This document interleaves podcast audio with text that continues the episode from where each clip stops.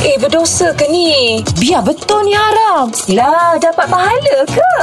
Guana tu, Ustaz. Ustaz. Oh, ya, ya. Hai, Ustaz. Ustaz mungkin tengah makan. Oh, kan tengah makan. Risau juga kadang-kadang. Ha, eh. Ni Ustaz, ada yang tanya ni, Ustaz. Hmm, Ustaz, hmm. apa hukum kalau kita baca Bismillah untuk benda yang sesir ataupun makruh? Ha, betul, Ustaz. Contohnya macam ni, Ustaz. Eh? Guana? Bismillahirrahmanirrahim. Minta-minta lah drama Korea hari ni sedap cerita dia.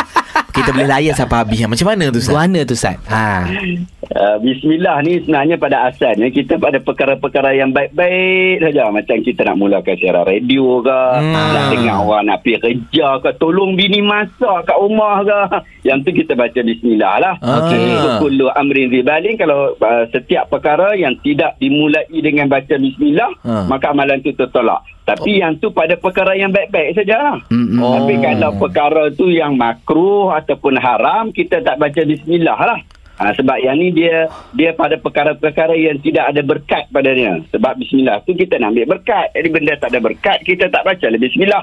Tu kecek dulu. Cerita Korea kita tengok lapan belas episod tu. Ha, adakah dikira sia-sia? Tak dapat berkat ke tak? Kalau kita kata, tengok cerita Korea, okey, relax lah kan. Tak ada masalah hmm. pun cerita Korea. Saja aku tengok je, syok-syok kan. Ha.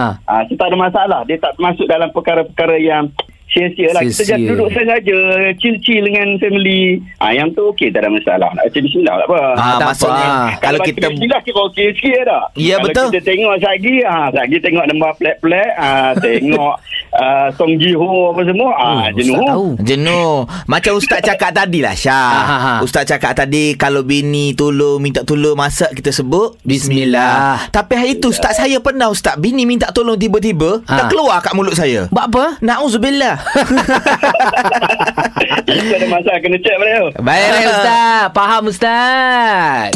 Ada persoalan dan kemusykilan agama? Dengarkan Guana tu, Ustaz, setiap Ahad hingga Khamis jam enam dua puluh pagi, hanya di Gegar Pagi.